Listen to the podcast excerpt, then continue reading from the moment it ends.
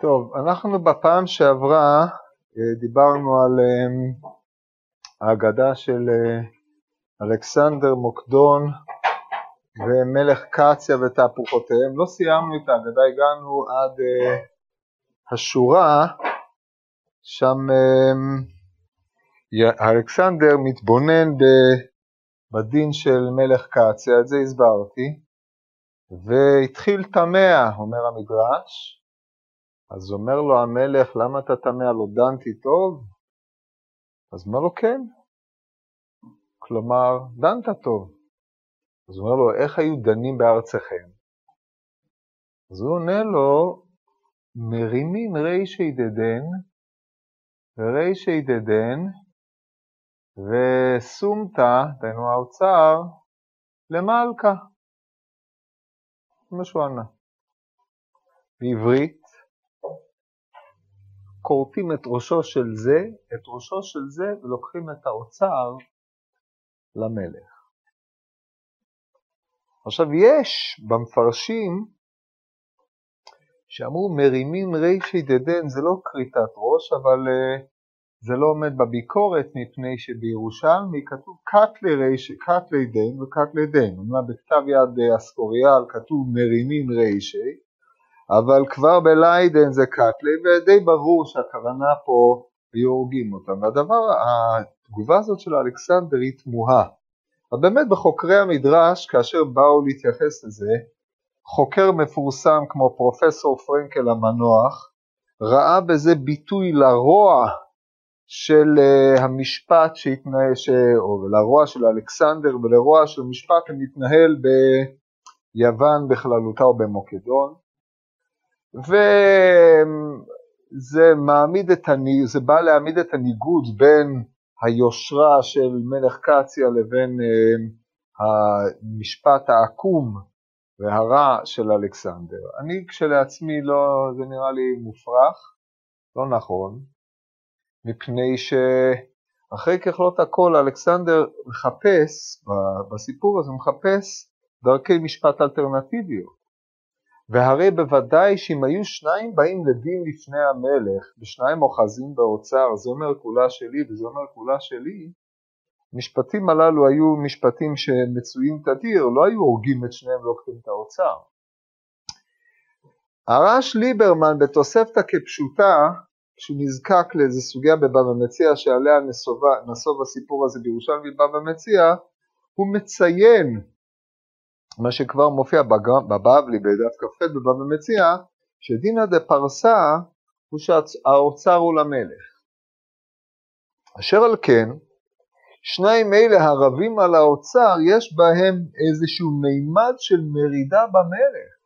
מי שבמקום לבוא ולהביא את האוצר הזה למלך, באשר הוא אבידה וכל אבידת עלי מלכה, הם רבים מי יקבל את האוצר.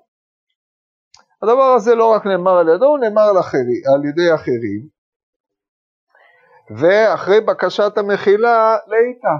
למה? מפני, משתי סיבות, א', זאת לא סיבה להרוג, שנית, הרי אם באמת האוצר היה מגיע למלך לפי הלך רוחם של אותם אנשים, אז אדרבה, הם הרי כל אחד טוען שזה לא שלי, אלא זה של מישהו אחר. אם פתאום נודע להם דין המלכות, שהאוצר שייך למלך, מה מקום בכלל להתווכח? בבקשה, זה שלך, תיקח. הרי זה בדיוק הדיון, ששם במדינה ההיא אין מישהו שייקח.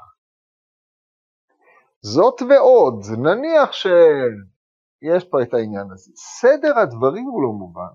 אתה לא יכול להגיד הייתי הורג אותו והורג אותו ונוטל את האוצר. זה לא הדיון, הדיון מתחילתו הוא דיון של מי האוצר. אז כיוון שהם רבים, כל אחד אומר האוצר הוא של מישהו אחר, אז אומר המלך, תראה, תראו, אצלנו במדינה האוצר הוא שייך למלך, אז זה דבר ראשון, אז בזה נגמר הדיון. אחרי שהאוצר הזה חזר למקורו בהיותו שייך למלך, פה נפתח דין נוסף על אותם שניים, האם הייתה מרידה במלכות באופנים אלו ואחרים בזה שהם לא מיד רצו אל המלך עם האוצר או לא, אבל מלשון הגמורה לא נראה ככה. נראה שרק משום הריגתם של שני אלו האוצר הולך למלך. לכן יש לנו פה קושי גדול, הדבר הזה הטריד את החוקרים, חוקר נוסף טען שיש בזה משום מימד של ביזיון בית המשפט, כן? מפני שדינים כאלה הם לא דינים שהיו נוהגים לבוא בפני אלכסנדר מוקדון בארצו כמובן, אף אחד לא מכיר את הדינים האלה, ומי שמביא את העניינים הללו בפני המלך, יש בזה בבחינת ביזיון, על הביזיון צריך להרוג אותם. ושהדבר הזה גם מופרך. הרי הם בתמימות באו וטענו את הטענות שלהם. ביזיון בית המשפט, או אי, אילו טענות כאלה שהן טענות חדשות, הן לא, לא רלוונטיות בשביל האמירה הייתי הורג אותו. הרי הוא לא התכוון לבזות, הוא לא רואה איזה ביזיון, הביזיון הוא מי שאף פעם לא בא דין כזה בפני המלך, אבל איזה סוג ביזיון זה? אז גם זה ההסבר שהוא לא מתיישב כל צורכו, ואנחנו חוזרים ושואלים למה הם היו מתחייבים איתה. פה אנחנו עומדים בפני תופעה מעניינת, והיא שבירושלמי, אחרי הסיפור הזה, בקטע הבא אחרי זה, שואל אותו המלך, אה, המלך אה, מזמין אותו לסעודה. מה שהמדרש פותח בו מופיע עכשיו בירושלמי. והסעודה הזאת כוללת לחם של זהב, פירות זהב, הכל זהב. אה, סליחה, לפני זה המלך שואל אותו, אתם אוהבים זהב כל כך? אין תגובה, ואז הוא מזמין אותו לסעודה שהיא כולה זהב. זה מה שואל אותו המלך, אלכסנדר, זה מה שאתם אוכלים? אז הוא אומר, חסר לך משהו, הרי בשביל זה באת, אתה אוהב זהב, לא? זה הקטע הזה. עכשיו, מה, מה עולה פה? אז פה אני רוצה להסביר את התובנה, איך שאני רואה את הדברים, לאור מה שאמרתי בפעם הקודמת. אני יוצא מתוך נקודת הנחה שאתם זוכרים מה שאמרתי, כי אין לי כוח לחזור על כל הסיפור עוד פעם, כן? יש מישהו שזוכר? מה אני עושה? לא שאלתי לא זוכר, שאלתי זוכר. כן, אז מה אם כתוב? טוב, אני אחזור בקצרה. טענה, לא, אני לא אחזור על הכל, אני אסביר את זה וזהו, כי אני רוצה לעבור להגדה הבאה. זה כבר גמרתי עם זה, זה יצא לי מהראש. אני רק עכשיו צריך להיזכר מה הטיעונים היו אז. אמ, בקצרה, הטענה היא כזאת. מדינה, במדינת קצי הזו, כולם עשירים. כי כולם שמחים בחלקם. אין אדם יותר עשיר מאדם אחר. לא יכול להיות שהוא יהיה יותר עשיר. העושר לא נמדד בשיעור הממון שיש תחת ידיך, אלא העושר נמדד ברמת המרוצות, או כמה אתה מרוצה ממה שיש לך. שמח בחלקך.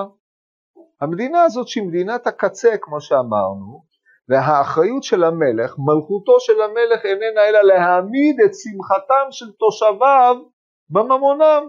כאשר יש אדם שיש בו איזה נדנוד חשש שמא מה שיש תחת ידו איננו שלו, המלך צריך להכריע כיצד להחזיר את חלקו של האדם על כולו. זה פשוט אינברס של אה, דיני שניים אוחזים, התפיסה הפוכה. זאת המדינה. מי שרודף ממון, ככל שאתה רודף יותר, אתה עני יותר. טוב, עכשיו נעבור למדינתו של אלכסנדר מוקדון, שאחרי שהוא ויתר על הרדיפה הטוטלית שלו, על שלטון העולם, נשאר לו עניין אחר, כסף וזהב ירבה לו מאוד. איך הוא יבטא את תעצומותיו על האחרים? בזה שיש לו יותר. עכשיו, הם מגיעים למדינה של אלכסנדר, לכאורה, ובאים עם ריב כזה. מה מונח ביסוד הטענה שלהם? ריבוי העושר, רדיפת הממון, הגדלת הנכסים, זה ביטוי לעניות. זה, זה הפך העשירות שיש לו לאדם. יש להוקיע את הדבר הזה. לא זו בלבד שיש להוקיע את הדבר הזה, אלא זה דבר בטל, זה דבר טיפשי. כי ככל שתרדוף יותר, תהיה יותר מסכן, תהיה יותר משועבד לממון. הדרך הנאותה היא להיות שמח במה שהנחיל אותך אל יתברך, וזה מה שיש לך. אם אתה לא שם, אתה אדם חסר, וככל שאתה לא שם יותר, אתה חסר יותר. אשר על כן, מי חסר הכי הרבה? מי שיש לו הכי הרבה במדינה שהריבוי של הממון היא האתוס, זה העניין של המדינה. אשר על כן המלך הוא הכי עני, והמלך הוא הכי אומלל במדינה. מדינה שמושתתת כל כולה על יצירה, מדינה עם תפיסות קפיטליסטיות קיצוניות, כן? שמיוסדת על ריבוי הממון, ככל שיש לך יותר, אתה יותר חשוב, כן, יש הרי מעשה בבעל תפילה, מי שקרא מסיפורי רבי נחמן, סיפור נפלא ביותר, יש מישהו שמע על ה... מישהו שלא שמע? על רבי נחמן מברסל, שמעתם? ויש לו ספר בשם סיפורי מעשיות. ספר יפה, כן, מעשיות בסגנון קצת משונה, אבל יש שם מעשייה אחת שנקראת מעשה בבעל תפילה. הוא שם מדבר על אה, מקומות שונים שכל אחד מעהיל עניין אחר, ויש שם את בעלי הממון שמעהילים את הכסף. זה סיפור שכדאי לקרוא אותו, זה משעשע, הוא כוח ציור יפה. אז שם הכסף הוא האלוה של האנשים. עכשיו זה לא רחוק, כן? לא תעשו אלוהי כסף כתיב. דהיינו לא תמסו מהכסף אלוה במקומות מסוימים, זה הדרך החידוד. זה, זה האפיון של המדינה המתפתחת של מוקדון, רדיפת שלל ממון. הדבר הזה הוא מניע את המדינה, הדבר הזה הוא נותן לה התפתחות. מדינה כמו קציה היא מדינה שאף פעם לא תתפתח, היא תשאר פרימיטיבית ביותר, אם היא לא מדינת קצה, היא אף פעם לא תזוז ממקומה, היא תשאר תקועה. זו לא מדינה שיכולה להתקיים בעולם כי אין לה כוח מניע, כולם שמחים בחלקם, זה טוב, אבל אומר הרמב"ם, אלמלא המשוגעים היה העולם חרב, איפה הוא אומר את זה? או במעלה אדומים אני שואל ולא יודעים, זה הקדמת הרמב"ם לפירוש המשנה. אלמלא המשוגעים היה העולם חרב, כל אחד היה יושב, מסתפק בארבע אמותיו, אוכל קו חרובים מערב שבת לערב שבת, טוב לו במה שיש לו, כשאין לו הוא לא מתלונן, הוא אומר ברוך השם שאני חי ותו לא, אף אחד לא היה לו מוטיבציה לפתח כלום. הרי הכיבושים הגדולים הניעו את הטכנולוגיה. אם אתם קוראים את ההיסטוריה של, היסטוריה של המדע, היסטוריה של הטכנולוגיה, מה הפך את אה, איך, איך מטוסי הסינון התפתחו מהמזר שמיט 262 של, אה, איך קוראים לו, ההוא, אה, מזר שמיט, הגוי הארור הזה, הוא המציא את מטוס הסילון שהפך את העולם. וזה מכוח מה? מכוח התחרות שלו עם תעשיית האוויר האמריקאית, האנגלית, שטוב שהיטלר לא השקיע בזה, אחרת זה היה הסוף של המלחמה. אני רואה שאתם לא מכירים את ההיסטוריה של מלחמת העולם השנייה. אתם בחורי ישיבות, טוב מאוד, וכו' וכו'. אבל זה מה שקורה בעולם, העולם מונע, הפיתורים הטכנולוגיים הם קשורים בטבורם לעניינים הצבאיים, לעניינים של הרוע, ענייני פיתוחים כלכליים. הם, הם הביאו לפיתוח העולם בצורה מטורפת, אבל מה מונח ביסודם של דברים? תאוותו של האדם, חמדת הממון. היצריות, התחרותיות, וכן הלאה על זה הדרך, כן? כמו שכתוב, רוח רביעית, אומרת הגמורה, בראה ולא גמרא, זה רוח הצפון, צפון משם בא הזהב. זה המלח המניע את המדינה. שני אנשים שנכנסים, שבאים ממדינת קציה ונוחתים באותה מדינה, עם תפיסות כאלה, זאת אנרכיה. אתם יודעים מה זה אנרכיה? זה מערער את כל תפיסת המלכות, לא זו בלבד שזה בז למלך, לא בז ביזיון בית המשפט, זה דבר, זה לא זה, זה בז למה שעושה את המלך מלך, זה בז לכל מה שהחברה היוונית, מוקדונית, מושתתת עליו. זאת אומרת, זה מרידה ביסודות החברה. אז הוא אומר, הייתי הורג את שניהם. אחרי שהייתי הורג את שניהם, האוצר הזה בוודאי שייך למלך. כי הרי הרוגי מלך, גמורה מפורשת סנדין מ"ח, הרוגי, הרוגי מלכות, נכסיהם למלך, הרוגי בית דין, נכסיהם ליורשים. ואלכסנדר יודע ש"ס, אז לכן הוא ככה היה נוקט הלכה למעשה. זה הפשט. עכשיו, אומר לו המלך לאלכסנדר, השם מזורחת אצלכם? אומר, איפה אתה שהוא חי? למה, איזה שאלה זאת שמזורחת? למה הוא לא חי באותו עולם? הגשם יורד אצלכם? אתם יודעים שהוא שואל את זה, כן? גם אם אתם לא זוכרים מהשבוע שעבר, מכה עשו חכמים, אתם צריכים לזכור. אלא אם כן זאת לא הייתה ספרות שהייתה קיימת בימיכם, אפילו בימיי, הסיפור הזה לא היה עודם בכרכים שהיו כשהייתי ילד, אבל... השמש זורחת, אמ, הגשם יורד, הוא אומר לו כן, המלך מופתע. למה הוא מופתע? הרי אלכסנדר בא מעבר להרי החושך, אל תשכחו, מבחינתו, הוא חי בעולם חשוך, כן? אז הוא שואל אותו, יש לכם בהמות דקות בארצכם? אומר לו, כן. אומר, דע לך שהשם מזורחת והגשם יורד בשביל הבהמות הדקות, שנאמר, אדם ובהמה תושיע השם, אדם בשביל בהמה תושיע השם. מה הפשט? מה, מה קורה כאן? זה עובד ככה, למה אם יש בהמות דקות, מה מיוחד בבהמה דקה? בשביל בהמות גסות, שברים זה בהמה גסה שעובדים בי. מה מיוחד בבהמות דקות? בהמות דקות זה כבש ועז. עיזים, משתמשים בהם בשביל החלב, בדרך כלל היו, הן חולבות טוב. כבשים, משתמשים בהם בשביל הצמר, הם שבורים אצל מלאכה. אתה לא יכול uh, לרתום אותם למחרשה, או שהם אוכלים הרבה, מייצרים הרבה ועובדים כלום. מה מיוחד? למה, ש... למה זה? מה התכוון בעל המדרש בדבר הזה? שאלה מובנת.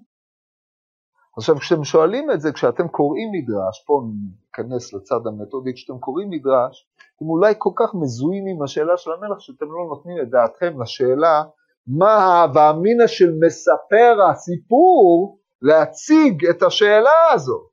מה המקום של השאלה הזו? ומה העניין, מה הוא אומר, הגשם יורד בשביל הבהמות הדקות. מה, למה? איך זה מתקשר לדיון הקודם? מה יוצר את הרצף?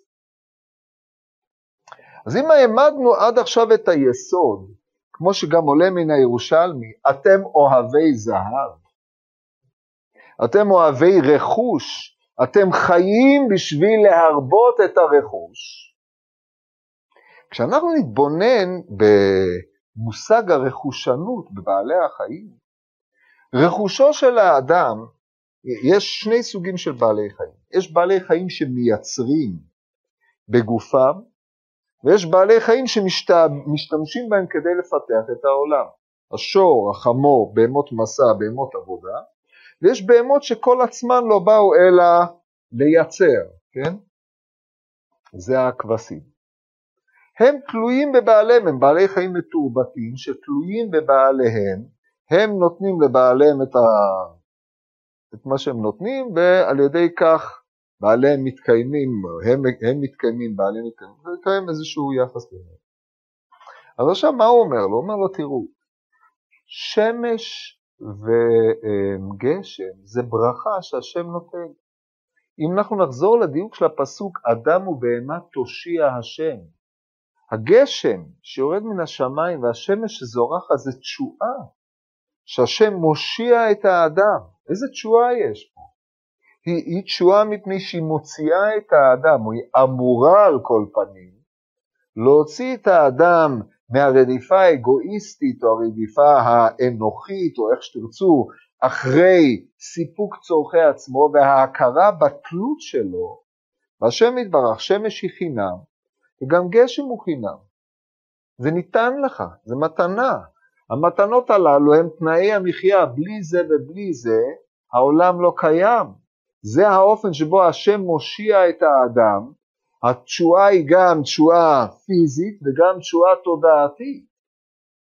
אבל אתם, שכל החיים שלכם היא לקחת, אין לכם שום בחינה של נתינה, אלא להרבות את האוצרות אתם לא חיים בשביל ההכרה של משהו מעבר לכם, אלא אתם חיים בשביל להפיק מן העולם מה שירבה את מה שיש לכם, את הרכוש, אהבת הזהב.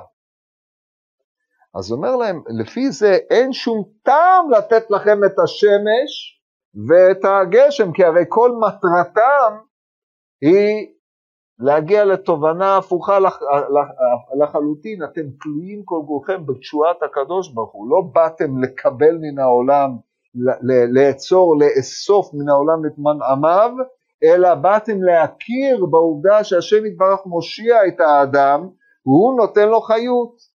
אשר על כן, אם יש שמש וגשם בארצכם, זה בשביל אותם בעלי חיים שהם מגודלים אצלכם לשם ניצול מלא של אותו בעל חיים. זה מה שאתם עושים, אתם מגלים אותם כדי לנצל אותם.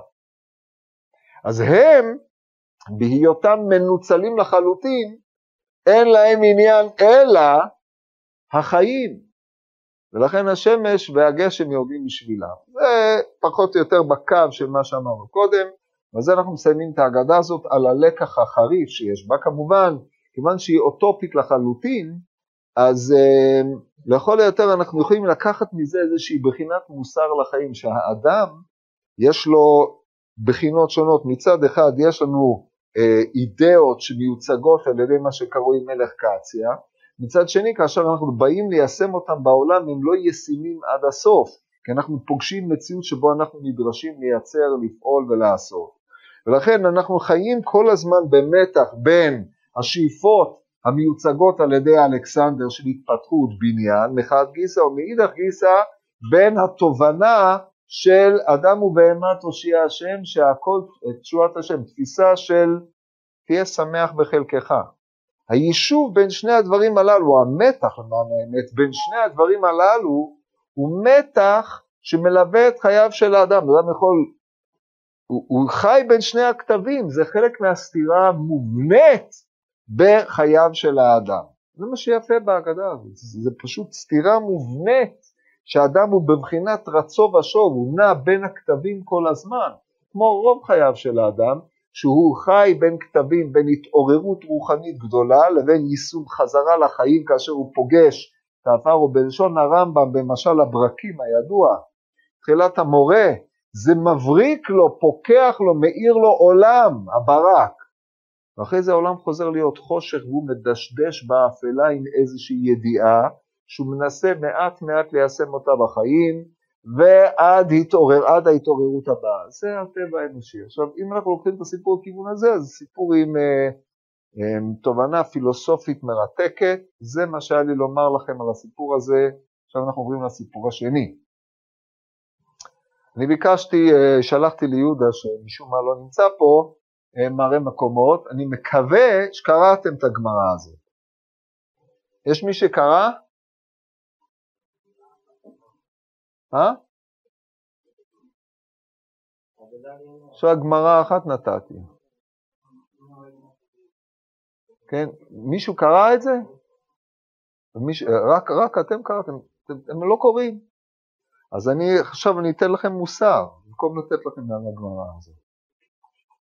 אמרתי לכם כבר בעבר, אין טעם, גם השמסתי את שיעור ב', אין טעם בכלל לבוא לשיעור, אלא אם כן אתם כמו בעלבתים, יש לי בעלבתים שאני מלמד ביישוב, באים, קודם כל צריך שיהיה גרעיני, צריך שתייה, כדי לפחות אם לא יצאת עם זה, תצא עם זה, תהנה. ושם אתה צריך לתת להם את החומר בבחינת מה שאומרת הגמרא במסכת עירובין, ארוחה בכל שמורה, וצריך לערוך את זה בפניהם, ומסודר שנאמר, למדה את בני ישראל שימה בפיהם, ומניין שיתאים להם כל דבר ודבר, שנאמר אלה המשפטים אשר תשים לפניהם. זה בשביל בעל הבתים, אבל בחורי ישיבה שהם צריכים להיות מאותגרים שכלית, או שהגמרא צריכה לאתגר אותם, והם באים ללמוד איך ללמוד. כי עיקר המגמה היא שאני לא אצטרך לתת לכם את השיעורים, תוכלו לפתוח את האגדות האלה ולהבין אותם לבד. אבל אם לא למדתם כלום, אני עכשיו אספר לכם את הסיפור, רמת הביקורת שיש לכם על מה שאני אגיד שואפת לאפס. אלא אם כן פתאום קראתם את זה מהר וראיתם עוד שורות ושאלתם שאלות שהן שאלות לא, שלא נבעו מתוך ניסיון להבין. אז זה, זה מאבד את כל האפקט, אין בזה טעם. אז אני יוצא, יוצא שהשיעור הזה זה שיעור דרוש. יש לי, אני יכול לתת לכם דרשות, אבל אני לא דרשן טוב, יש, דר, יש ספרי דרוש מצוינים, נשמע לכם לשמוע את מה שיש לומר. אם באתם ללמוד איך ללמוד אגדה, אז לפחות תשקיעו, בשביל מה נותנים הרי מקומות, אחרת אני לא נותן, אני אבוא ומספר לכם כל פעם סיפור אחר, זה מה שאני רוצה. גם ככה אני עושה מה שאני רוצה, אבל לפחות בזה יהיה לכם תועלת, כן? אז לכן אני מבקש, אין לי בעיה שאם מי שלא יכין, שלא יבוא, אין לי, אין לי, לא אכפת לי שתבואו, זה לא משנה לי, אבל לטובתכם זה, זה לא נכון. עכשיו אני אעשה לכם ניתוח של ההגדה הזאת. אין לכם שום ביקורת, לא למדתם רש"י, לא תוספות, לא ראיתם את הגמרא, לא ראיתם את הקשיים הפנימיים. עכשיו, לעבור על המראה מקומות זה לא לקרוא את ההגדה למשך שלוש דקות, כי זה סיפור יפה, לזכור שבכה עשו חכמינו, אני לא זוכר, אולי הביאו את זה, ואולי ראיתם את זה בספר ההגדה של ביאליק, כן, זה בסדר, אני מכיר את הסיפור וזהו. כי אני לא באתי לספר סיפורים, באנו לנתח את דברי חכמים. אגדות התלמוד זה לא אגדות של הליבאבא וארבעים השודדים, סיפורי עם ששייכים לפולקלור של האחים גרין וכל הדברים האלה, זה דברי חכמים. האגדות הללו דורשות לימוד. מה שאמר הגר"א על אגדות, על אגדות התלמוד זה דברים נוראים. יש בהם הרבה עומק ותבונה, ואנחנו אנחנו, מוחנו קטן מלהכיל את כל הדברים האלה. שלא לדבר על הסודות העצומים שגנוזים באגדות. אבל אפילו על דרך הפשט שאנחנו מהלכים בה, כי אין לנו, אין, אין לידינו לדון בעניינים יותר uh, נעלים מזה, גם שם גנוזה הרבה חוכמה. אפילו ביאליק, שהוא לא, הוא היה פעם באיזה בית מדרש, אבל הוא לא מבאי בית המדרש, כתב מאמר מופלג ביותר, מאמר מצוין, בכל כתבי ביאליק נתפס בשם ה, על היחס בין ההגדה וההלכה, דברים יפים מאוד. אבל דברים ש, שאומרים שבהגדה יש הרבה עומק, זה לא איזה סיפור ששייך לרמת הקומיקס שאתם שנמצאים בבתי הכנסת, או כה עשו חכמינו שמספרים לילדים בגיל 4-5. אז אם ככה, מי שקורא את האגדות הללו, זה היחס שלו, אז מה הוא בא לשמוע סיפור אגדה? בא לשמוע שיעור בסיפורים?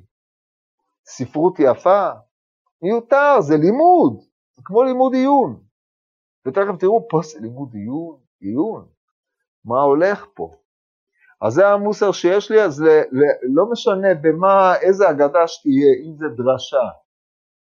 אנחנו גם צריכים ללמוד איך חכמים דורשים דרשות, איזה, באיזה סברות נחלקו בקריאת פסוקים, זה גם אה, עניין שלם שצריך ללמוד אותו.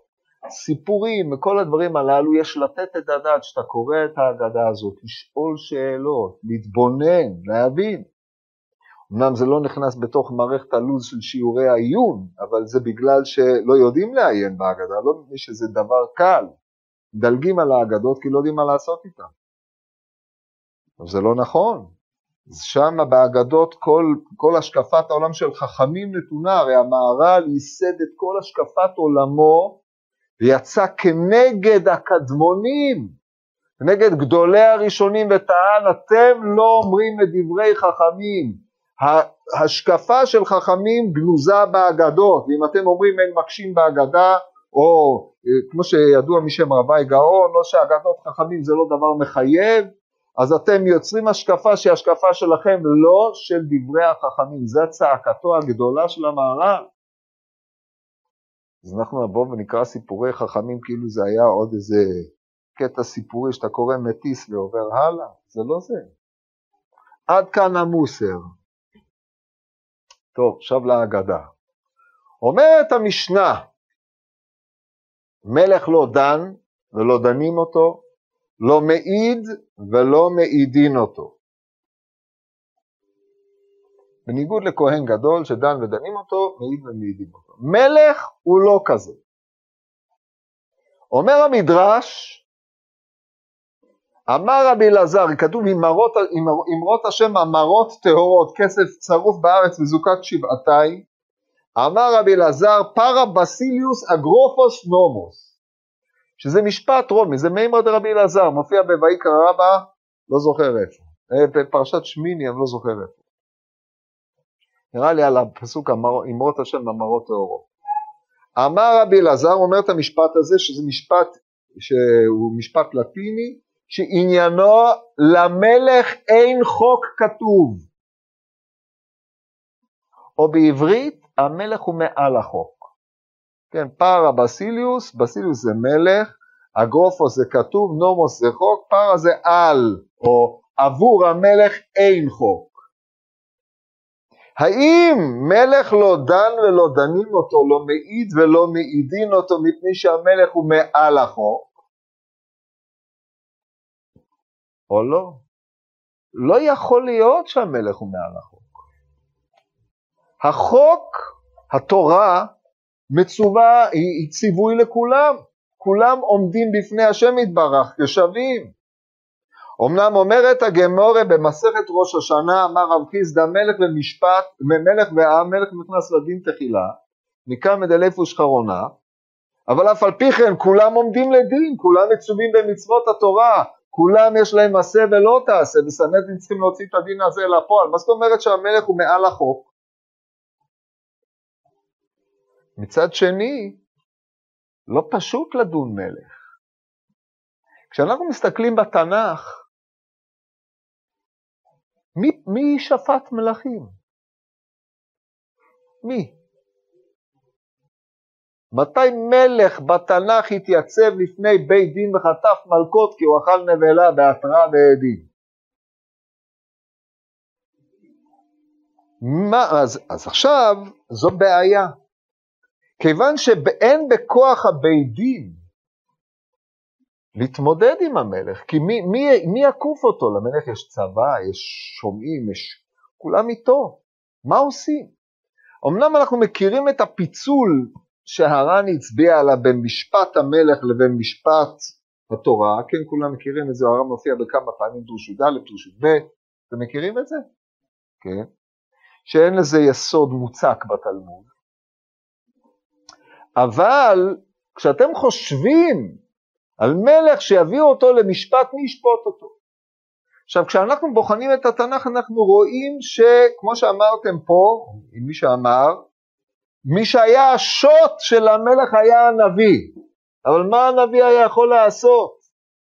כאשר באו אל עשה המלך והטיפו לו מוסר, תעצבן על הנביא, רוצץ אותו.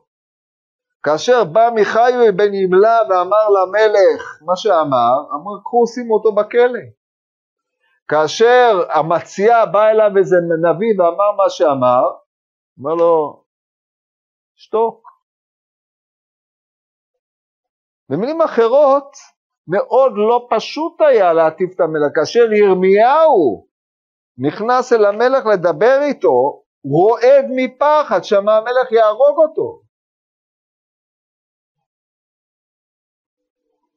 אבל אומרת הגמורה בירושלמי, מלך לא דן ולא דנים אותו, שנאמר מלפניך משפטי יצא. כך כתוב בתהילים. כלומר, זה הוצאה מפשוטו, אבל לגופו של עניין, השם יתברך שופט את המלך. ופה אנחנו מגיעים להשקפה של הירושלמי שאיננה השקפת בבלי, שבגלל ההכרה בעובדה שהמלך הוא מעל העם ויש לו כוח, אין בכוח הסנהדרין לקוף את המלך, אלא הסנהדרין לכל היותר כדי לקוף את הבעלי דין הם צריכים להשתמש בשלטון, בצבא, במשטרות, שיש אחריות עליהם כדי להפעיל אותם. זה האחריות של המלך. בוודאי הוא לא יפעיל אותו כלפי עצמו.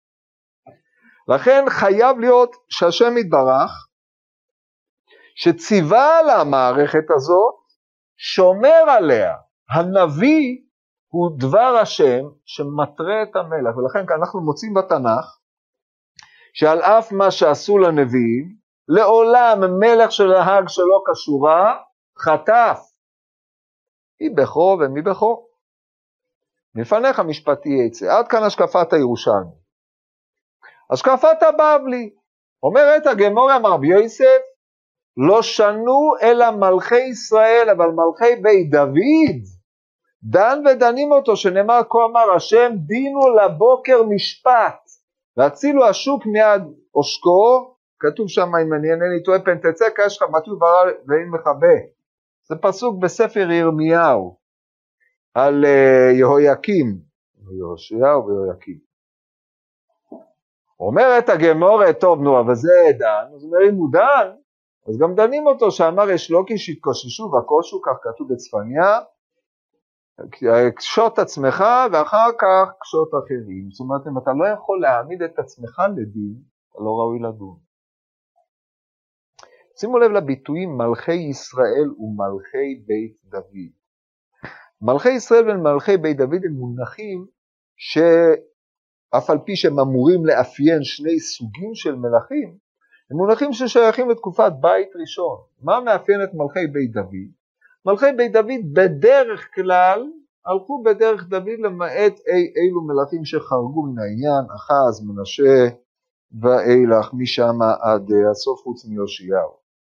מלכי ישראל כתוב על כולם שעשו את הרע בעיני השם. אשר על כן המאפיין, ההבחנה הזאת זה מלך שדבוק בדרכי התורה, שעיקר עניינו להרים קרן התורה בארץ, זה מלכי בית דוד, הרי מלך בית דוד הבא שאנחנו מייחלים לו, מי הוא?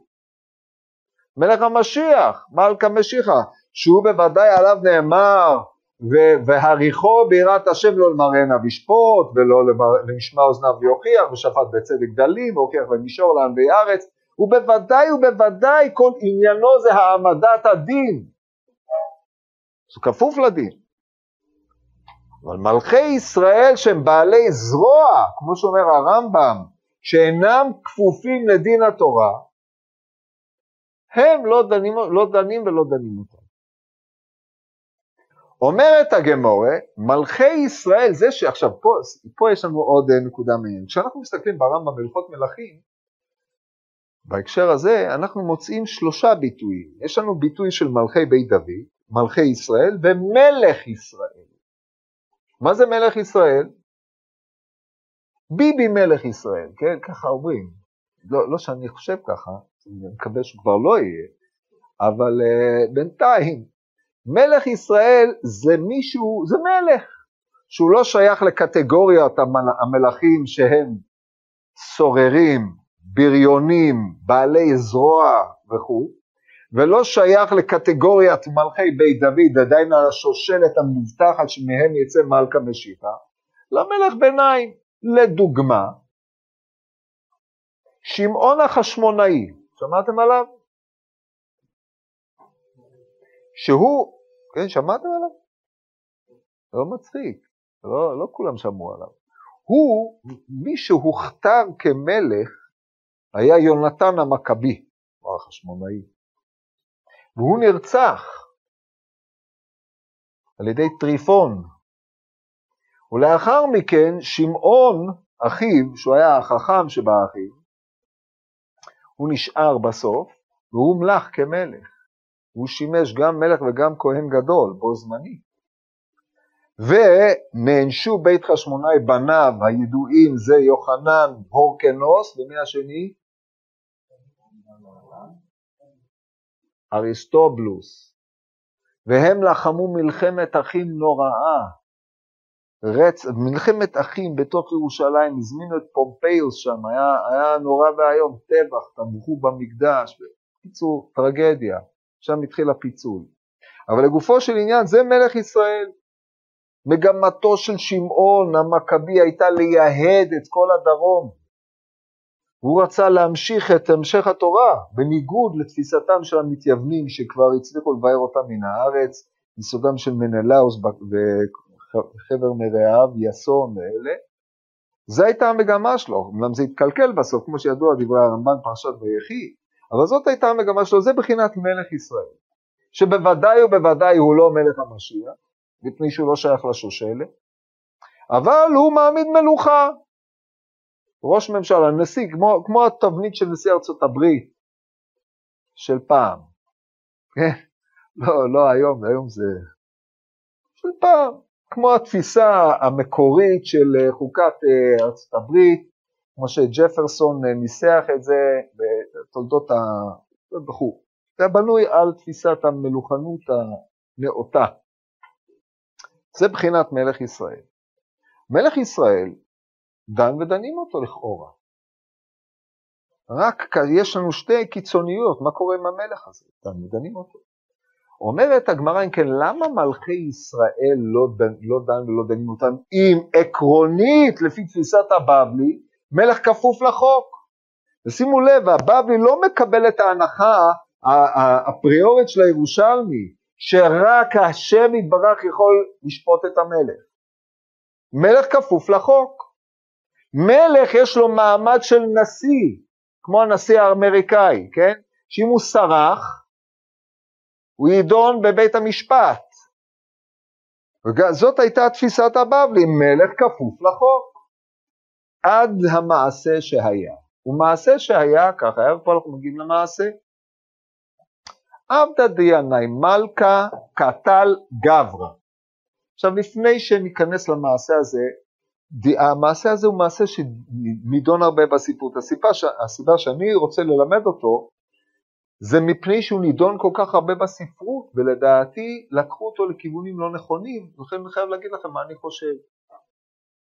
יש ספר שיצא לאור לפני כמה זמן בהוצאת יד בן צבי, אני לא יודע אם יש אותו בישיבה, יש לי אותו בבית, אבל הוא בארגזים, עדיין צריך לפרק אותו, בשם יוספוס וחז"ל, שני כרכים, ספר, אה, ספר דווקא עם הרבה מאוד אינפורמציה, ספר טוב, יש שני, שני כרכים, אחד על אגדות החורבן יוספוס וחז"ל, ואחד אה, בכלל יוספוס וחז"ל על אה, מאורעות בית שני. והוא מתחבר על ידי שלושה חוקרים, מאיר שחר, טל אילן ועוד ורד נועם דומני. ושם יש פרק בשם ינאי כוונתוי הורדוס והמשפט שלו על, על הנושא הזה. עכשיו, העניין הזה כבר מת, מתקופת חוכמת ישראל, בתקופה קדומה, עוד לפני זה אפילו, ידעו או הכירו החכמים שיש הקבלה מרתקת בין הסיפור הזה, שמופיע פה, שאני אספר אותו בקצרה תכף, לבין מה שמופיע בספר קדמוניות היהודים ומלחמות היהודים. אתם יודעים שיוספוס, מה שקראו יוסף בן מתתיהו הכהן, אשר אימץ לעצמו את השם יוספוס פלביוס כי הפלביאנים אלה וסיפחו אותו אליהם, כן, אה, משפחת אספסיאנוס, זה הפלאבים. הוא אה, מספר סיפור דומה, כמו שאמרנו יש לו שני ספרים, ספר מלחמות היהודים, ספר מלא טרגדיות שאתם קוראים אותו, טוב לקרוא אותו בתשעה באב כדי להבין עד כמה היהודים הם עם בעייתי, ולאחר מכן הוא חזר וכתב מהדורה בתרא של כל העניינים הללו עם הרחבה של כל היסטוריית היהודים בשם קדמוניות היהודים. קדמוניות היהודים יצא בהוצאת אה, אה, א' שליט, אה, תרגם אותו מהשפה מיוונית שהוא נכתב בה, שלושה, יש שני כרכים, שלושה כרכים, ושם הסיפור הזה מופיע בווריאציה אחרת. כמובן מחלוקת החוקרים, ומי שיסתכל בספר של יוספוס וינאי והסיפור הזה, עד כמה, מה הזיקה בין הסיפור התלמודי לבין הסיפור של יוספוס. קודם כל נספר את הסיפור התלמודי, נספר לכם אחרי זה את יוספוס, אחרי זה נחזור לפי ניסת הזמן שיספיק, לנתח את הגמרא בדרך הלימוד העיוני עם קושיות האחרונים, מה שהתקשו פה, מה שפלפלו פה, ולראות שהדבר הזה הוא סיפור ללא מוצא, תקוע. אז אז יש לנו מוטיבציה לחזור לנתח את הסיפור באופן אחר. לכן חשוב בהקשר הזה של הסיפור, לראות את המפרשים. פה יש פלפולים נשגבים, סיפור מרתק. הסיפור פה, נחזור עליו בקצרה, אחרי זה אתאר לכם את יוספוס, ומה היחס ביניהם, מה נאמר בזה בהיסטוריוגרפיה וכו' וכו'. אמ, וכדאי דרך אגב לקרוא את המאמר הארוך הזה, ב-20 עמודים קוראים אותו טיק טק, כי שם חוקרים, כותבים הרבה ואומרים מעט. בגדול הסיפור הוא כזה, ינאי עבדא דינאי מלכה קטל גברא. אמר להם שמעון בן שטח לחכמים תנו עיניכם בואו נדוננו. שלחו לו, עבדך קטל מלכה, קטל גברא. מה עשה, מה עשה ינאי? שלח להם את העבד. התייצב העבד קוממיות בבית הדין. שלחו לינאי תעת למה? דכתיב והועד בבעליו יבוא בעל השור ויעמוד על שורו. עתה ויתיב, הגיע ינאי, התיישב, אמר לו בן שמעון בן שטח, עמוד על רגלי, ינאי המלך, עמוד על רגליך ויעידו בך, שנאמר, ועמדו שני האנשים אשר להם הריב לפני השם. אמר לו, לא כשתאמר אתה, כשאמרו חבריך. למה? הוא נשיא. שאלו האחרונים, איך ינאי המלך יושב, איך, איך, איך אה, שמעון בן שטף יושב בדין הזה של ינאי המלך? הרי הוא הגיס שלו. גמרא ברכות תמ"ח. אתם זוכרים את זה? אתם יודעים את זה? אחותו של שמעון בן שטח, שגדול מרבן שמו, היה, הייתה שלומציון המלכה. שמעתם עליה? גמרא במסכת שבת בדף ט"ז, שם אנחנו מכירים אותה, כן? פעם רצתה לעשות סעודה, נטמעו כל כלי הזהב כי מת לאמת, הלכה ושברה את כל הכלים, עשתה אותם מחדש, וטימאו לה את כל הכלים עוד פעם, וזה גזירת כלי מתכות. למדתם גמרא, כן? זה הופעה אחת שלה. טוב, אז איך הוא יכול לדון? הרי גיס פסול לדון את גיסו. קושייה גדולה מאוד. אם נאמר שהינאי הזה הוא לא ינאי ההיסטורי, טוב, אבל אנחנו בגמרא, אנחנו לא בחוקרים, מה עושים? אז נעמדו בזה כל מיני תירוצים שרובם לא נכונים, מפני שעובדתית, היסטורית הם לא נכונים, אבל נגיע לזה בהמשך. מכל מקום, אז הינאי הזה, אז הוא אמר לו, עמוד. אמר לו, יגידו חבריך, נפנה על ימין, כבשו פניהם בקרקע. נפנה על שמאל, כבשו עיניהם בקרקע. אמר להם, בעלי מחשבות אתם, יבוא בעל המחשבות וייפרע מכם. עכשיו שימו לב טוב, פה יש בעיה רצינית. מיד בא גבריאל וחבטן בקרקע, אצלכם כתוב המתו, נכון? עכשיו, בכתב יד תימני, כתב יד הרצוג, בבדיקה של אתר הפרידברג והמחקר, לא כתוב ומתו, לא שם ולא בכתב יד קרלסרו, שזה זה עוד איזה כתב יד אחד, שם הוסיפו את זה מהזה, בתוספות בפסקי הריץ זה לא מופיע. בבדיקה של כל הביטוי הזה לחוות בקרקע, כמעט בכל המקומות, כן, יש מקום מפורסם, כולם יודעים אותו, מסכת אה, סוטה, בדף י"ג על, אה, על אה, נערות של בתיה, בת פרעה שהולכת, והם אמרו, ישלח את המטה וככה, ושם נער בוכה, בא, באו, אמרו לה, מה מתעסק, ילדי העבריים זה, תעזבי אותו. בא גבריאל וחבטן בקרקע, לא כתוב שהם מתו. המתו פה הוא טעות, הוא לא אמור להיות.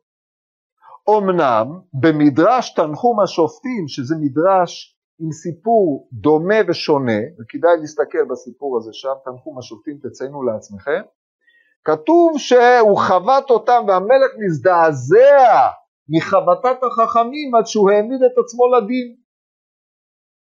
אבל פה זה לא קרה. אשר על כן אנחנו ננתח את הסיפור כאילו לא כתוב במת. טוב. באותה שעה אמרו, מלך לא דן ולא דנים אותו, לא מעיד ולא מעידים אותו, בזה נגמר הסיפור. עד כאן ההגדה כפי שמופיעה אצלנו. איך המסקנה הזאת נובעת בדיוק באותה שעה אמרו? בגלל ששמעון, לפי רש"י, שמעון בן שטח פנה אל החכמים, אמרו, תתעוררו, והם התביישו, אז זהו, נתבטל הדין? הרי יוצא שאז בית הריפחה, שמעון בן שטח, האיש שקינא את קנאתה של ההלכה, רצה לדון את העבד, בסוף מה יצא? אכל אותה, לא דנו כלום, נגמר, זהו. זה יוצא שמגמותיו הטובות לא עלו, זה דבר בעייתי. עכשיו הסיפור, כפי שסופר על ידי יוספוס פלביוס בספר קדמוניות, מתנהל כדלהלן. הורקנוס, הקרוי הורקנוס השני, היה מלך חלש, והיה לו אחד מעבדיו או אחד ממשרתיו, מהגדולי הפוליטיקאים בתקופת בית שני אחרי פומפיוס, בין פומפיוס לזמן פומפיוס ויוליוס קיסר, היה אנטיפטרוס, הגר האדומי, שהיו לו שני בנים, שם הבכור פצאל ושם השני הורדוס. פצאל, שהוא היה אדם מוכשר, יוצא מגדר הרגיל, הוא ראה בו את ממשיך דרכו, מינה אותו להיות נציב ירושלים. שאלת מלך? לא, הוא לא ספר את אורקנוס. אורקנוס היה אדם חלש, הכיר טובה לאנטיפטרו זה שהוא ניהל לו את כל הפוליטיקה חוץ פנים, שתק. את בנו הצעיר, שהיה בן 15, הוא מינה להיות נציב הגליל. אורדוס זה, למרות גילו הצעיר בן 15, לא התייחס אל עצמו כמו תיכוניסט, אלא לבש בגדי קרב ויצא להילחם בכל הפורעים באזור חילת סוריה. והרג את גדול השודדים, גדול הבריונים הקרוי חזקיה. זאת אומרת, זה, כל זה בעיני פלביוס, בעינינו אולי הוא היה מורד בנציבות הסורית של, לא זוכר איך קוראים לו, סיקסטוס או משהו כזה, אבל בעיני פלביוס, שהוא תומך הרומאים, הוא היה בריון. הוא הרג אותו והרג עוד סדרת בריונים מחבר מרעיו של אותה כת שנתלוו לחזקיה זה.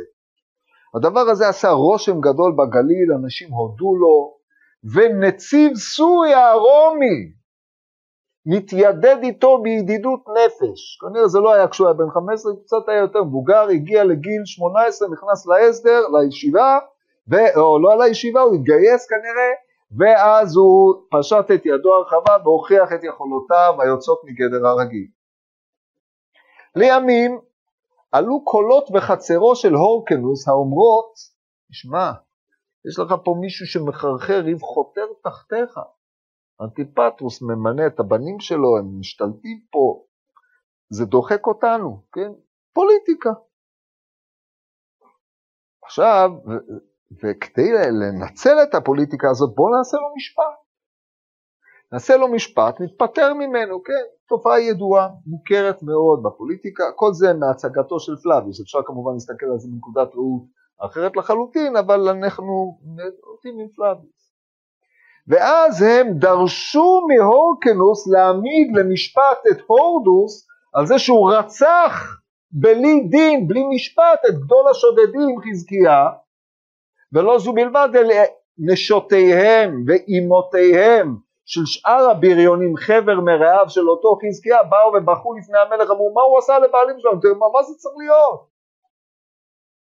דרשו להעמיד אותו לדין, הסנהדרין דרשה להעמיד אותו לדין, הורקנוס, בלית ברירה פנה אל הורדוס, או לאנטיפטרוס, אמר, תבוא לדין. הורדוס התייעץ עם אבא שלו, אמר לו, אל תבוא כמו איזה פראייר לדין, כמו שאדם צריך לבוא לדין, מושפל, מגודל שיער, מתחנן על נפשו, לבוש שחורים, תבוא לדין כמו קינג, תבוא לדין כאשר אתה לבוש במיטב המחצלות ותביא איתך את הגדוד שלך. לא יותר מדי שהמלך לא יהיה לו בעיה, אבל שיהיה ברור שאתה ניצב פה בבית הדין עם משמר הכבוד שלך, עורתים אותך עם כלי נשק, זו הייתה עצת אנטיפטרוס, וכך הוא הגיע לסנהדרין. נעמד שם, כל יריביו של הורדוס זה, וכל מקטרגיו בלשון פלאביוס, נעלמו דום, נתמלאו אימה ופחד. ושם איש אחד ושמו סימיאס, איש צדיק, כלשון פלאביוס, איש צדיק ואמיץ, אמר, אתה הורקנוס, שהיה המלך שהיה שם, ואתם אנשי הסנהדרין, ככה אתם נותנים לאדם לבוא למשפט, אדם שבא למשפט על חייו, איך הוא בא? לבוש שחורי, מגודל שיער, מלא תחנונים, כנוע בפני הבית דין, תחנונים ידבר רעש, ותראו איך הוא מגיע, לבוש פורפוריה, עם, עם גדוד שאם תעיזו לפסוק שהוא חייב מיתה, הם, הם יממשו את פסק הדין עליכם, זה צורה, ככה הוא קם ואמר. אני אומר, אני לא, לא רחוק היום שהוא עוד יהרוג את המלך ואת כל אנשי הסנהדרין. עד כאן ניבא אותו סימיאס. מי הוא סימיאס זה? יש כאלה שאמרו שהוא שמעיה, שמעיה ואבטליון, אולי זה בבא בן בוטה, אולי זה, זה לא שמעון בן שטח, אולי בזמנם, אבל לא משנה. טוב, מה היה? סנהדרין אלה התעשתו ודנו אותו. ראה הורקנוס המלך שהם עומדים לפסוק לו דין מוות, אמר להורדוס, תקשיב, הם עומדים לפסוק לך דין מוות. אני אטפל בדין, אתה תיעלם. אמר להם, רבותיי הדיינים, אנחנו חייבים להפסיק את הדין היום, נדחה אותו לתאריך אחר, כן, כמו שעושים במשפט של ביבי. דוחים אותו לדין אחר והרחיק, ככה דחו אותו. בינתיים מה עשה הורדוס? ברח, נעלם, הלך לניצב של סוריה הרומי, והוא שלח מכתב לאורקנוס ואמר לו, תקשיב, אני צריך את האיש הזה חי, נקודה. זהו. לימים, כאשר הורדוס התגבר, חזר לירושלים, הרג את הורקנוס, ולא זו בלבד, הכתיר את עצמו למלך, כי אנחנו מדלגים פה, הרג את כל אנשי הסנהדרין למעט אדם אחד. מי? סימיאס. למה הוא לא הרג אותו? כי הוא העריך אותו כאדם צדיק, לא בגלל שהוא, מה שהוא אמר, אלא סימיאס הוא זה שיעץ לאנשי ירושלים לא להילחם בהודוס כאשר הוא שם עליהם מצור. כי הוא אדם, אדם שהבין עניין, בקיצור, הוא אומר, אני רוצה אותך, אתה יועץ טוב. כן, לכן זה מקביל לבבא בן בוטה בבבא בתרא גימל. עד כאן הסיפור. עכשיו, בסיפור אצלנו, כמו שהתחלתי לומר לכם קודם, נחלקו החוקרים ביחס בין הסיפור הזה כפי שתואר בקדמוניות, או בספר יוסיפון, יוסיפון זה פלאביוס עם כיפה, מה שקרוי, זאת אומרת, אה, פה אתם צריכים לדעת קצת מבחינת הספ... הספרות שהייתה קיימת אצל אה, רבותינו הראשונים. רבנו גרשום מאור הגולה, כולם יודעים מי הוא, ציווה להעתיק ארבע ספרים, תלמוד בבלי, ירושלמי, מדרש רבה וספר יוסיפון. אתם שמעתם על הספר יוסיפון הזה? לא. זכור בהשכלה. אה? שמעתי, אתה צריך להגיד. אז האגף הזה שמע, האגף הזה לא שמע. ספר יוסיפון זה ספר, בעצם זה עיבוד עברי קדום של אה, קדמוניות היהודים. הוא יצא בשתי מהדורות, מהדורה מזרחית ומהדורה מערבית. המהדורה שקיימת בספרייה בהוצאת פלוסר, שהוציאו אותה פלוסר עם הערות וכולי, שני כרכים, ספר ירוק, היא במהדורה, היא מהדורה טובה, היא המהדורה המערבית, אבל יצא לאור לפני כמה זמן ביד בן צבי תעתיק של המהדורה המזרחית, הספר הזה יש לו התפצלות, כמו כל ספר, הוא ספר קדום מאוד, הוא תורגם בתקופה קדומה ביותר. לעברית, עם ביטויים, הוא כתוב חצי מקראי כזה, ונוצרו לו שני ענפים, זה במחקר הספר, זה מעניין מאוד, ספר יפה, מלא סיפורים. הספר הזה הוא ספר שהתקדש על ידי אמ, יהדות אשכנז. זאת אומרת, אני רואה שאתם לא שייכים לאותה יהדות, כי אם אתם לא מכירים את הספר, אבל זה נשכח במרוצת הדורות, אבל כולם הכירו אותו, היו לומדים אותו, ידעו אותו, זה נקרא ספר יוסיפון. אין, אין מה להגיד על זה. מה זאת אומרת? כלפי מי? נעמיד אותו, נאמת אותו מול אה, למשל אה, הרודוטוס, או מול אה, אמ, סופר כמו, נו, הסופר היווני הזה, ציציטוס או אמין. זאת אומרת, יש לנו משהו אמין שזה לא אמין? סיפורים, יש שם כל מיני דברים יפים יותר, יפים פחות, אי, אילו תפיסות, זה ספר יוסיפון, ספר זה כאילו פלאביוס עם כיפה, מה שקראו, זאת אומרת פלאביוס הדתי.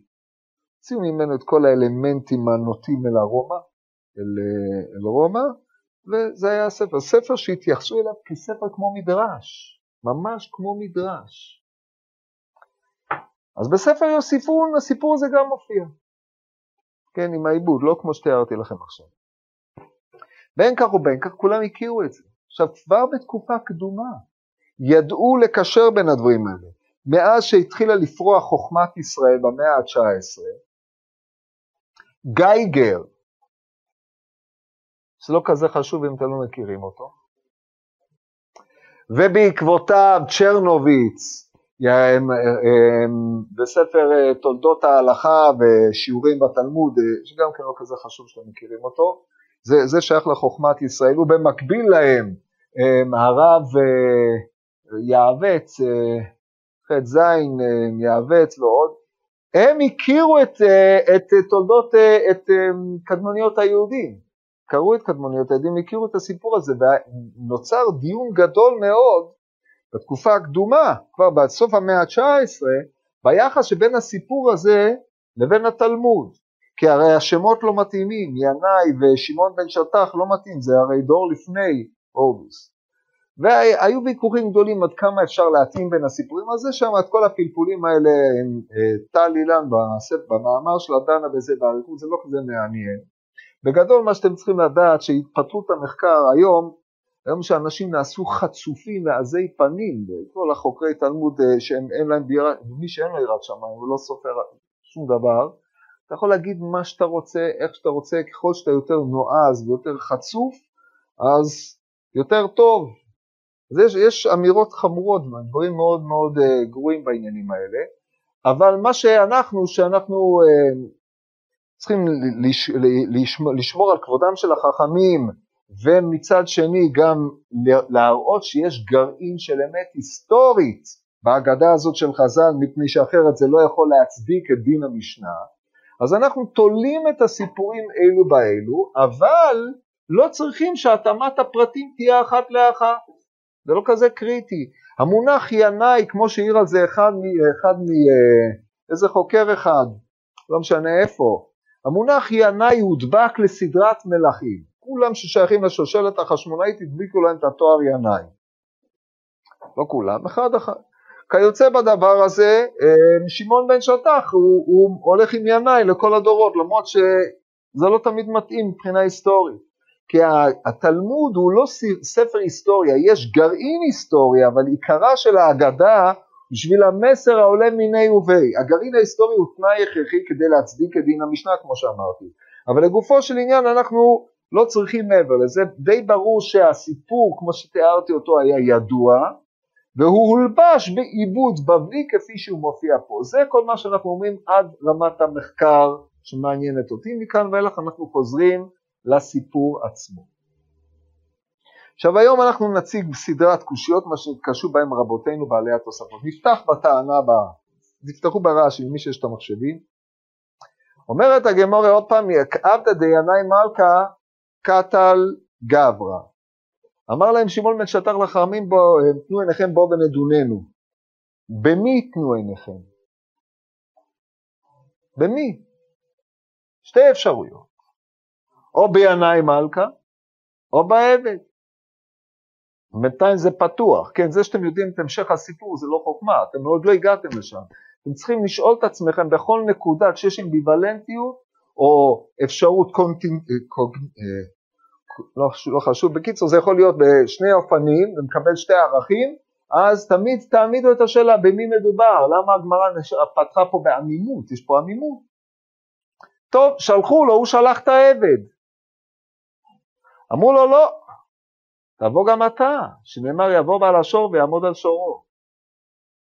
היינו ברש"י, אומר רש"י במקום יבוא בעל השור ויעמוד על שורו, שורו כממונו, עבדו כממונו, כמו שכאשר השור הורג, אתה חייב לעמוד לדין עליו, גם כאשר העבד שלך הורג, עבד הוא ממון שלך, אז איזה עבד מדובר? מה? עבד כנעני כמובן.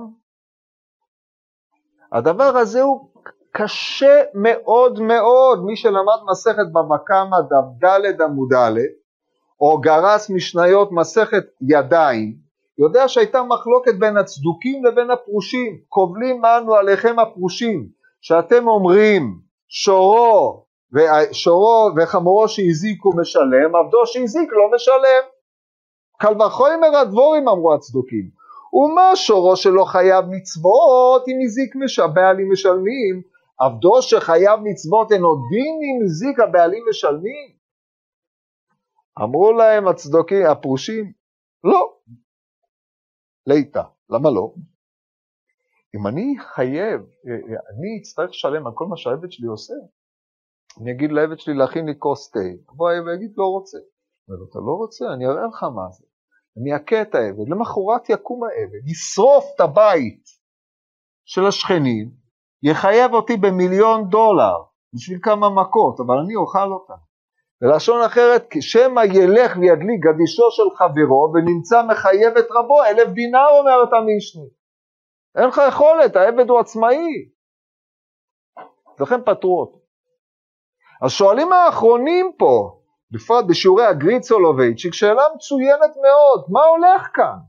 זה מחלוקת צדוקים ופרושים, עד שהעיז אותו חוקר, בלי להיכנס לשמות, ואמר, זה גייגר, כן, גייגר אני יכול להגיד, שמעון בן שטח החזיק בעמדת הצדוקים, רק אחרי זה זה התחלף. זה שטות גמורה כמובן. איך אפשר להגיד דבר כזה? זה פשוט ביזיון. אבל הוא לא ספר את החכמים, מי שיודע מי הוא היה, אז לכן הוא יכול היה להגיד מה שהוא רוצה.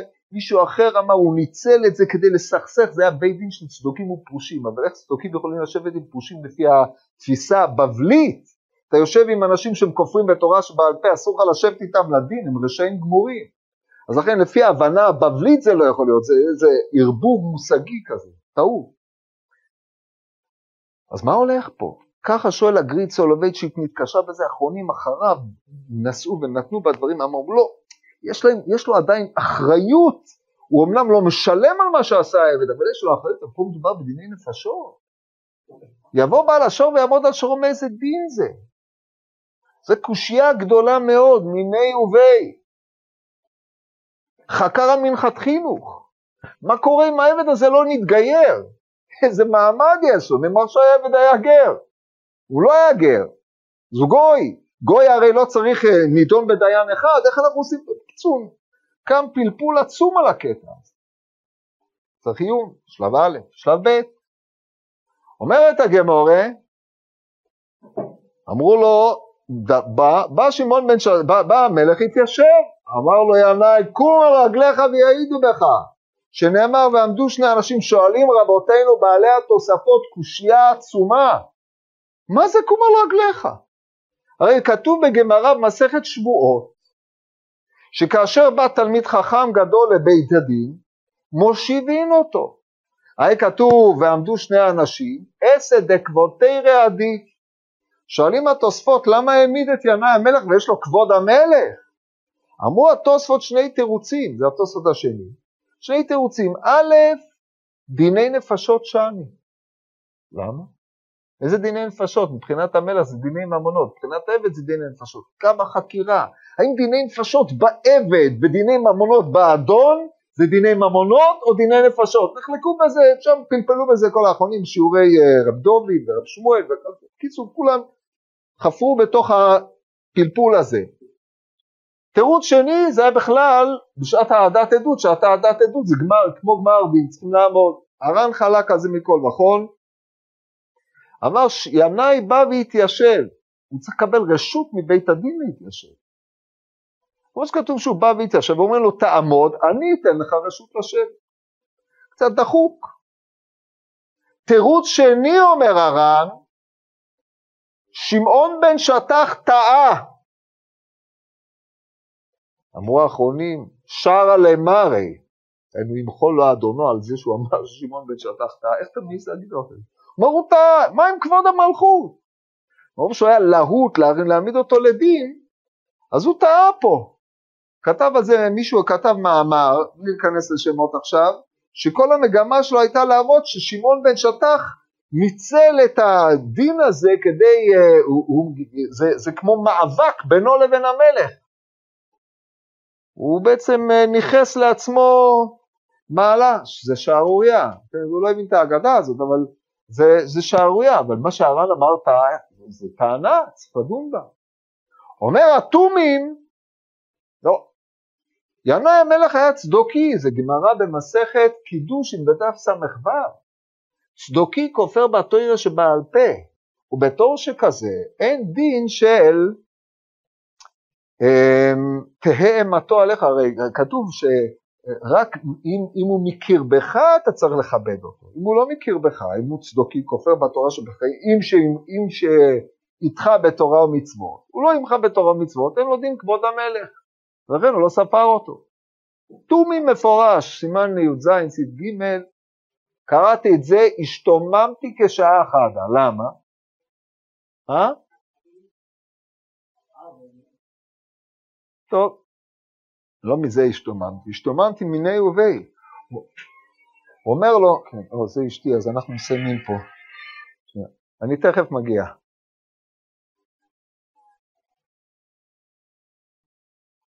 בסדר, בסדר, להתראות. טוב, עוד שתי דקות, אני אשחרר, אני רואה שאני כבר מפליג, בסוף תפסידו ארוחת ערב. תכלס, אה, מה, מה, למה זה לא יכול להיות?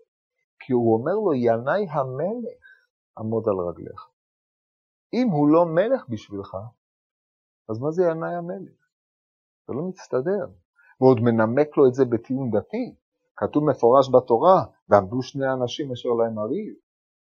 אז לכן זה לא מתיישב. סוף דבר, השאלה הזאת, עמוד על רגליך, מה אתה מעמיד אותו, מה אתה מעמיד אותו, אם הוא בעל דין, תן לו לשבת. זו שאלה רבתית, זה לא מובן. זה אחד הבעיות הגדולות. סביב זה נרקמה ספרות מעניינת ביותר של פלפולים על להושיב, לא להושיב בעלי דין, יש מרדכי בהגת מרדכי במסכת שבועות, שמזה למדו כל מיני הלכות מחודשות. הדבר הזה הוא תימה. עכשיו תחשבו על זה. על זה מתפוצץ כל הסיפור. אם היית מושיב אותו, ממשיך את הדין, הכל היה טוב. אמר לו, לא, אתה תעמוד. אמר לו, אני לא אעמוד, עד שהם יגידו לי לעמוד. אז על הוויכוח האם הבעל דין צריך לעמוד או לא לעמוד, מה קרה? הם אמרו לו, הם התביישו להגיד לו לעמוד, כי פחדו ממנו. אז לא אמרו לו לעמוד, אז הוא לא עמד. ש... אז שמעון בן שטח פוצץ את כל הדיון. אז מה קרה? כלום. העבד יצא חופשי, המלך הלך הביתה, נפסק הדין מלך לא דן ולא דנים אותו. למה? כי לא נתנו למלך לשבת כאשר רצו להעיד אותו. ככה יוצא החשבון. הדבר הזה, כשאתה חושב עליו, הוא מבהיל, משונה להפליא. עד כאן זה ברור? יש מישהו שאלות על זה? אין. טוב, אז לפעם הבאה יש לכם עכשיו סדרת בעיות, אני מבקש לקרוא את הגמרא הזאת בשני, תסתכלו בתוספות במהרשה, על זה מי שיש לו גם אהבת לומדס, קצת יש בו בפרויקט השו"ת 28, שיעורי הגריד סולובייצ'יק ורב דוד, כדאי לקרוא את זה קצת ליהנות, להתגשמת שם מהלומדס, ולחשוב מה עושים עם ההגדה הזאת, איך פותרים אותה. זה בעיה. מובן? טוב, אז שיהיה לכם ערב טוב.